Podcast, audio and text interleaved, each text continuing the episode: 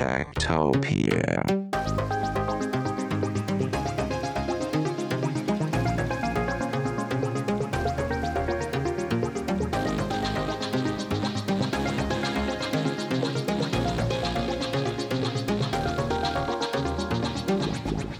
Tektopia er en podcast om mennesker og deres teknologi, udgivet af Ingeniørforeningen Ida i samarbejde med Teknologiens Mediehus og støttet af Ida Forsikring, Innovation Center Danmark, DK Hostmaster og Messecenter Hernings konferencer, EUT, HI og Automatikmessen. Mit navn er Henrik Føns, og det er mig, der bestemmer i Tektopia. Tektopia.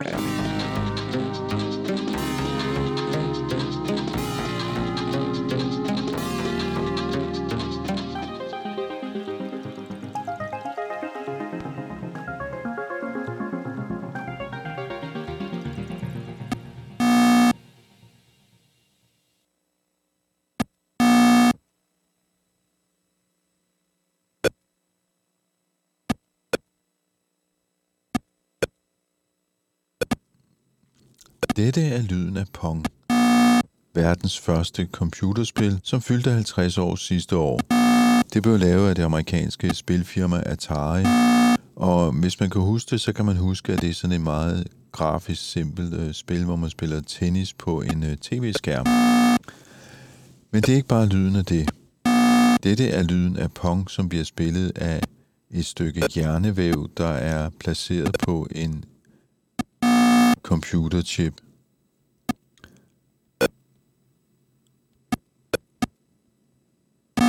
Det man kalder for et. Det vil sige, at man øh, kobler en øh, menneskehjerne sammen med en computer. This is really the center of our story. Um, inside that little ring, right there, I can just point, I don't even need a laser pointer, is where all the action happens. We grow millions of cells in contact with a grid of electrodes. Computer, enhance. so this is a scanning electron microscope image of the dish brain. Here we can see live cells growing on top of a background of electrodes. These are about 17 microns across, and you can see the level of integration here. Computer enhance. So My name is Andy Kitchen, and I am one of the co founders of a company called Cortical Labs. Uh, we are developing a uh, brain chip that we have nicknamed Dish Brain, but it is essentially a fragment of living brain um, that is grown inside a chip. And we can interact with it and we can teach it to do things. And in uh, our sort of flagship work, we taught it to play the game Pong, the video game Pong. Um, yes. I really do have to ask a question here. Anything. You you you are growing a brain on a chip. That's that's essentially correct. It's a um, cell culture, a neural cell culture, um, and we have two sources for the neurons that we grow: uh, rodent and also iPSC uh, stem cells. And um, these cells are grown in a, a mono layer, so a sort of flat. Um, it's a flat cell culture, and it's grown above a grid of thousands of microscopic electrodes. And these electrodes are very sensitive. They can detect changes um, in sort of the area of tens of millionths of a volt. So they're very sensitive. And uh, using them, we can detect the firing of individual neurons and decode them in real time. That uh, is then used to control a paddle in a virtual world in the video game Pong. So the cells, their activity can move the paddle around, and then the position of the ball is then encoded as an electrical stimulus, which is delivered through those same electrodes. our basic setup. How do we actually teach this thing to play Pong? Three steps, easy steps. One, you got to keep the neurons alive. Easy. it's not easy. Step two, you got to get inform- information in and out. So that's, that's easy too. And then uh, step three is you have to shape behavior. That's, that's where the magic is. So we divide up this neural culture monolayer into a sensory area and two motor regions, and then we connect it to the game of Pong. Neuralink Monkey plays Pong, DeepMind did Pong, we gotta do Pong, right? So activity here is created by electrical stimulation and it corresponds to where the ball is in the world. It can sense where the ball is. Activity in the motor regions changes where the paddle is going. So it really is a tiny little organism with feedback loop, a constant feedback loop. Some people call this closed loop stimulation because it's constantly interacting with an environment. It's embodied. But, but how do you actually control it? Uh, do you have software to control it, or do you have like uh, controllers uh, like for a video game, or? Oh, so um, the the game itself is a simulation that runs on a computer. The control itself is done by processing the raw electrical signals from uh, the electrodes, these microscopic electrodes, and doing um, various uh, digital signal processing on them to detect these uh, neural spikings. Um, so we, uh, you could sort of imagine, it's unfortunately you don't have visual aids in this interview, but um, you could sort of imagine the series, the, the, the chip as sort of like a, a square. And some of that area is a simulated sensory region, and that's the uh, area we stimulate in order to try and get information into the cell culture. And then to try and get information out, we have other areas which are designated as simulated motor regions, and ac- activity in those regions causes the paddle to move. So it's um, real time digital signal processing software, uh, a game simulation, and then also living cells, uh, all running real time. But how, how does it know that it's playing Pong, or does it know it's playing Pong? Well, what does it know? Nothing, I guess. But uh... that's such an excellent question, Henrik. Um, the the ultimate answer, I think, is unfortunately a little bit philosophical. I don't really know what it knows. I use these words pong, ball, paddle, but this is a little piece of brain in a petri dish, so it has never been exposed to these concepts in the same way we have. So I think, in some sense, you could say, at one level, it is only living tissue responding in some sort of uh, natural way to stimulus it is learning, uh, it is alive, it is growing new connections as it plays. Um, on the other hand, you could say that because it is because it has so many elements that you would normally associate with an organism. It has a sensory system, it can act, uh, it can continuously act and learn. Uh, you could say that maybe it does experience in some way. Uh, maybe it does have an experience of a ball. I, I think, unfortunately, this is not yet really a scientific question, although perhaps systems such as ours will allow us to come up with some interesting empirical tests for certain theories of what experience is. But when you say it's making connections, it make it's making connections to be able to be better at playing pong. That's correct. So, um, well, look, the exact physiological processes, I think, um, do really um, I'm excited to investigate them further. But um, in a training session where it starts to play Pong, over the course of the training session, um, let's say we have a 30 minute session of it playing Pong, it will be significantly better at the end of that session than at the start. So, even over the course of, say, half an hour, it is learning to play Pong better. And um, I think one of our real contributions and innovations has been to reliably shape the behavior of these neurons. And I can explain a little bit about the theory and process that, that we use. So, um, our work was heavily inspired by the work of a famous neuroscientist from um, UCL named Karl Friston. And he has a theory called the free energy principle um, and active inference.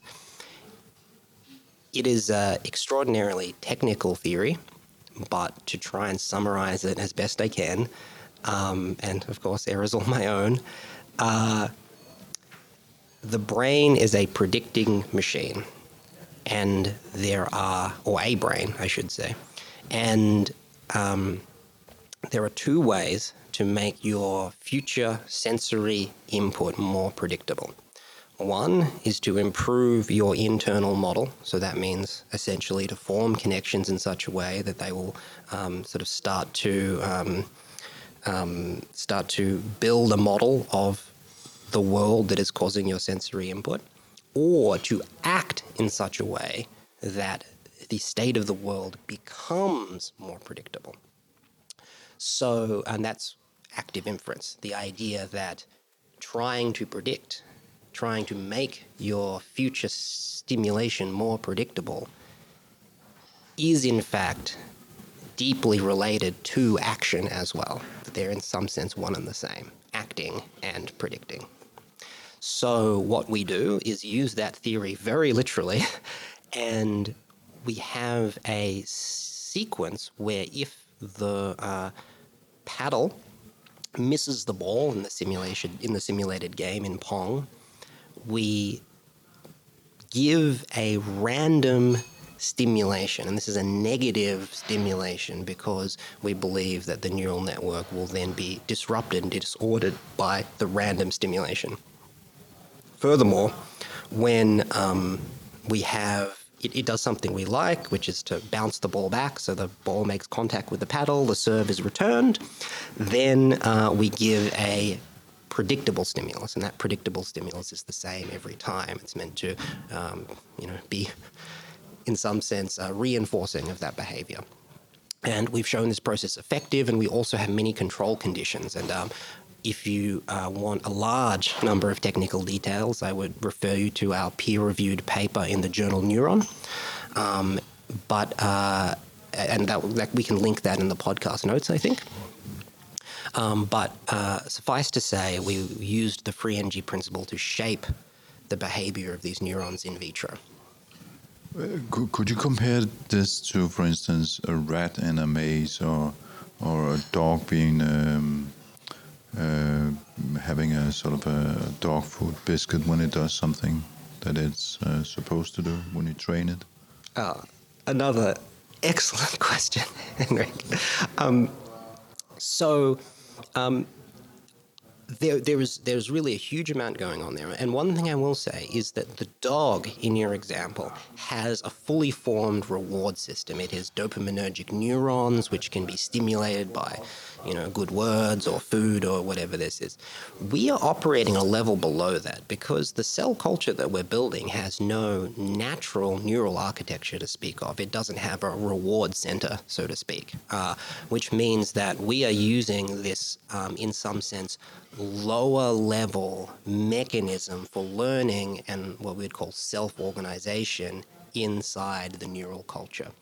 So, um, in some sense, I would say that we are unlike the training of the dog in that we're tapping into a neural behavior which is, I believe, more fundamental than the dopaminergic reward system, although they are obviously deeply interrelated in an organism.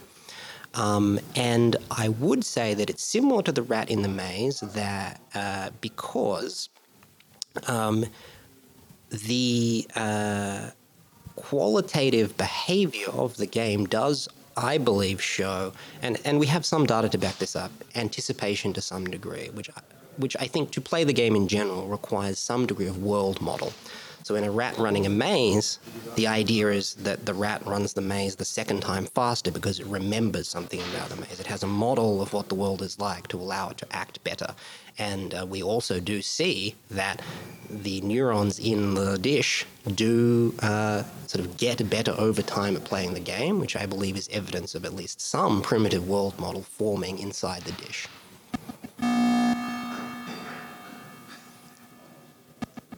Would you consider this to be alive, or is it just a sort of a, an input-output system?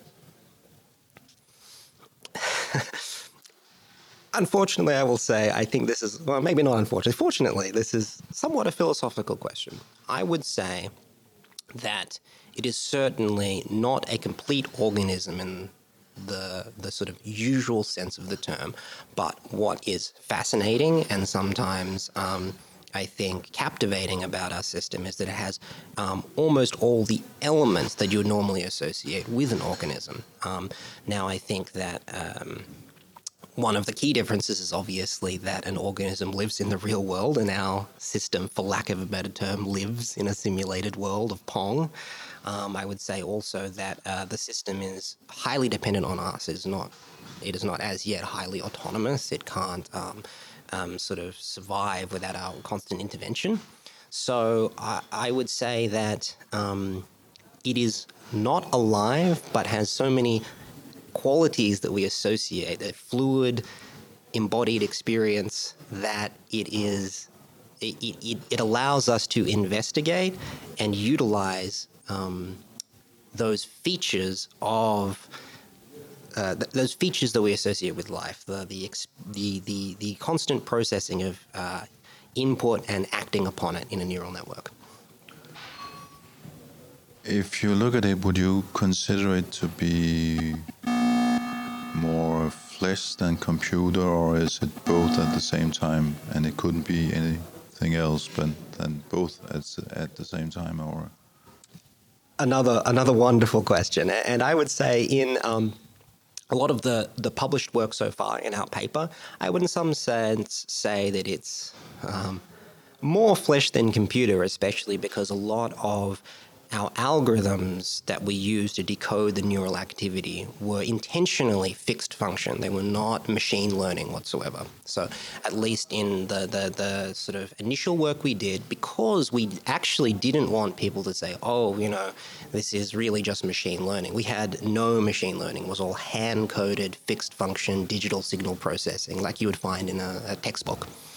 Um, we are also moving forward on initiatives which are more cooperative between the biological material and the machine. So they, um, especially on the encoding decoding side, that's the way we're turning some um, stimulus into electrical signals or how we're interpreting the um, spikes that we're sensing.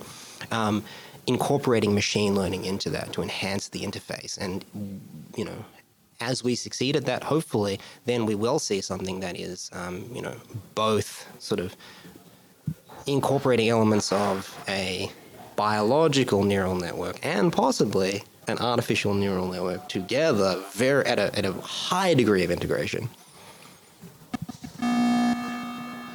Why are you doing this? Is it because it's better than just uh, creating a neural network in in a computer, or uh, is it because it's just possible to do it because it's interesting or?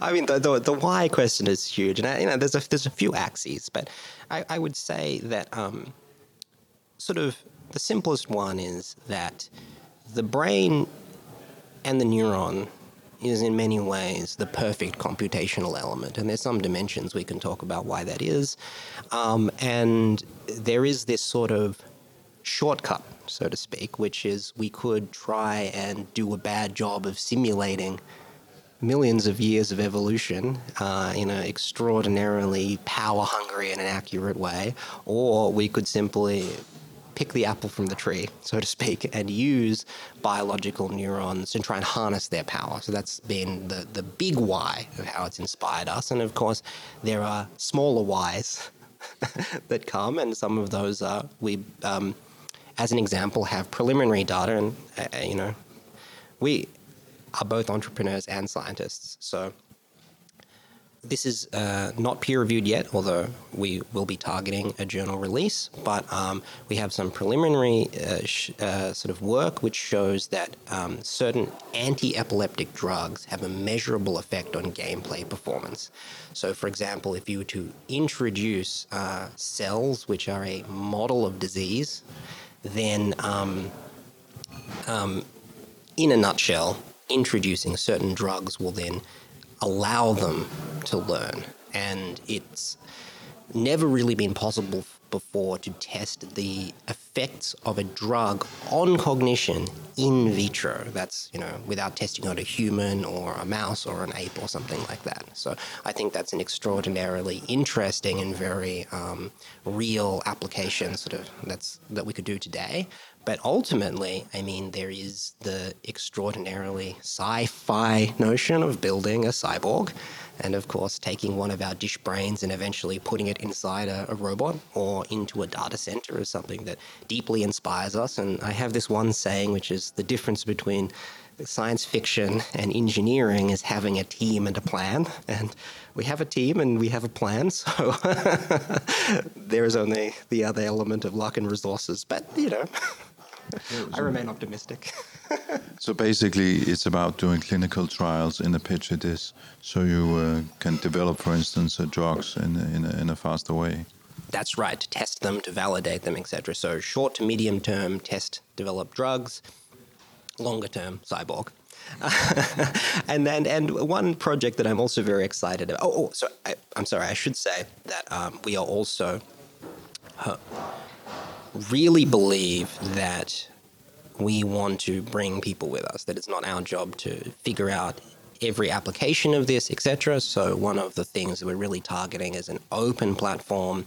Um, and that will be coming soon. You could think of it as wetware as a service, and it will allow researchers, entrepreneurs, and anyone really to access DishBrain and run sessions, experiments, tests on uh, on our systems. So that's that's extraordinarily exciting as well. Mission itself. Metaverse life. You've got to put this in here. This is what we want. Zuck, if you're seeing this, come on, hook us up. We want to put one of these things native in the metaverse. You want to have a little dish and create the first metaverse native life. And of course, at the start, it would just be to, for people to see, to be inspired. But hey, that's where things start.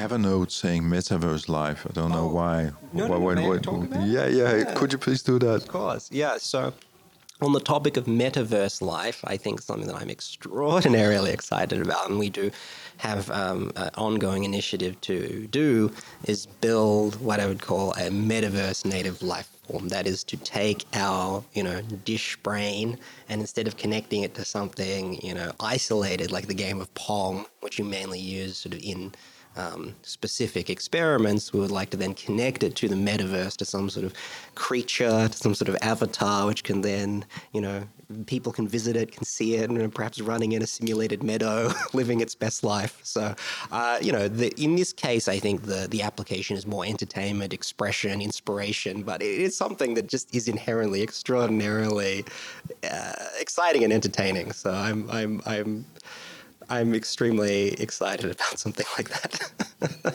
I mean, what what else can you use it for?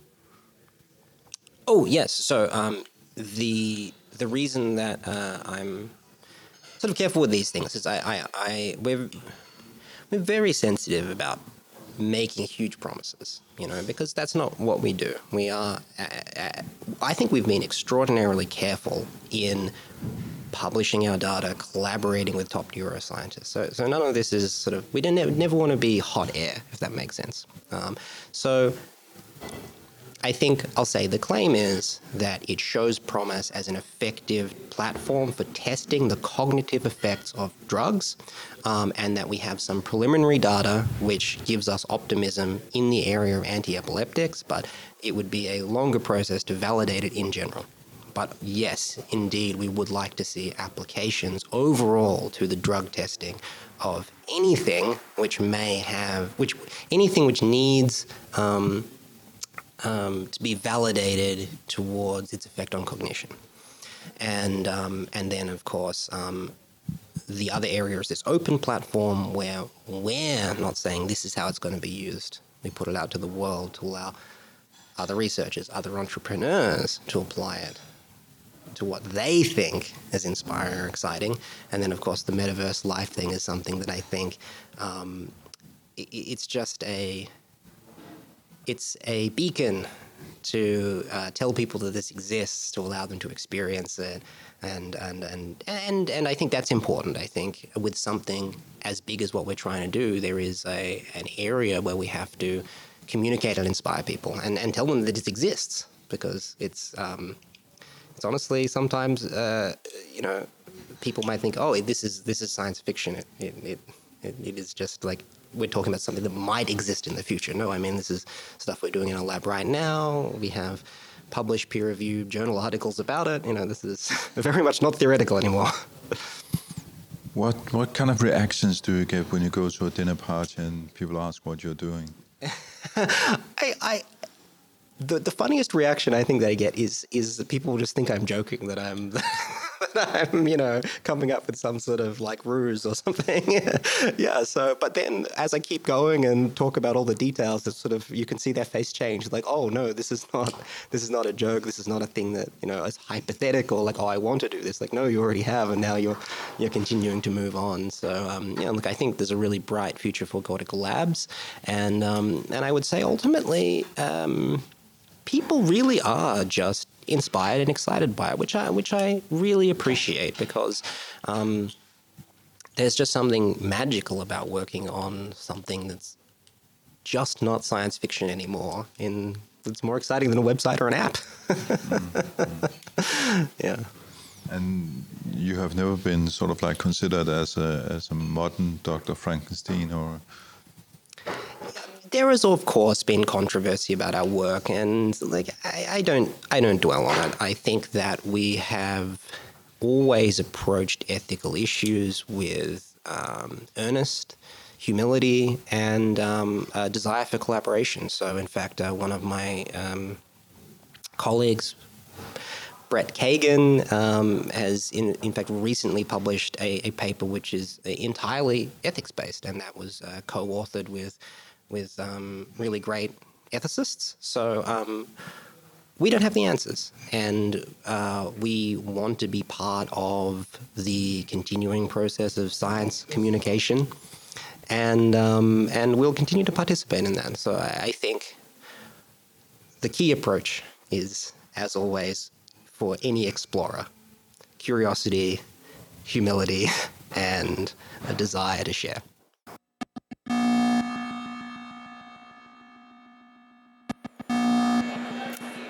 And this is not stuff we're working on currently. This is more my own personal musings. But in essence, a computer has logic, data, and um, programs, but they're all separable. You can update a database, you can back it up, whatever it is. They're not integrated. Whereas knowledge inside a neural network is fully embodied within the substrate. The, the entire, the entire um, sort of uh, nature of the information is integrated into the substrate itself. And learning takes place by atomic level changes within the object itself. This is not what happens in a computer. You can run the same program a million times, even the same neural network on a GPU a million times. The chip never changes. So in a learning system that's embodied, computation, cognition is inseparable from learning. And I think this is really where the future is going to be. Objects themselves, which contain knowledge, which are inseparable from the, the thing itself. So, of course, I think we're trying to move forward in embodied computing. That means taking something, that means synthetic biological intelligence, that means putting something in contact with environment, shaping its behavior.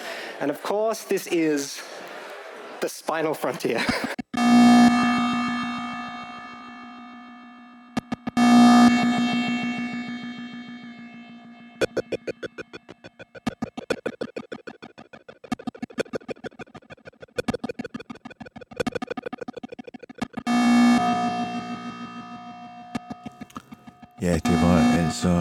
altså Andy Kitchen fra Cortical Labs. Andy Kitchen bor i øh, Berlin, men øh, selve forsøgene foregår i øh, Australien, hvor han kommer fra. Jeg linker til hans foredrag, så man også kan se videoen af, hvordan det her det spiller sig ud i laboratoriet.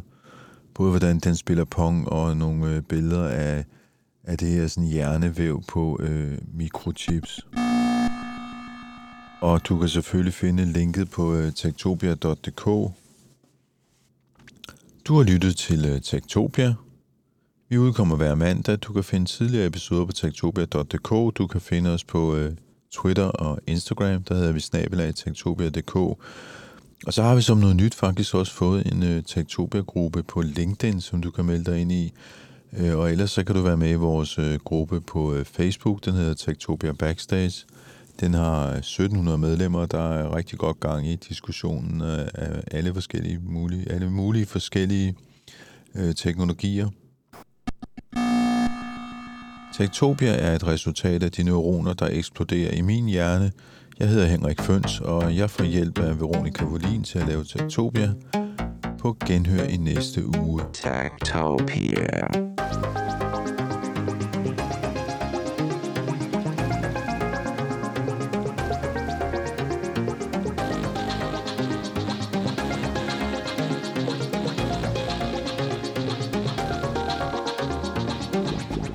Techtopia. Tektopia er en podcast om mennesker og deres teknologi, udgivet af Ingeniørforeningen IDA i samarbejde med Teknologiens Mediehus og støttet af IDA Forsikring, Innovation Center Danmark og Messecenter Hernings konferencer, EUT, HI og Automatikmessen. Mit navn er Henrik Føns, og det er mig, der bestemmer i Tektopia.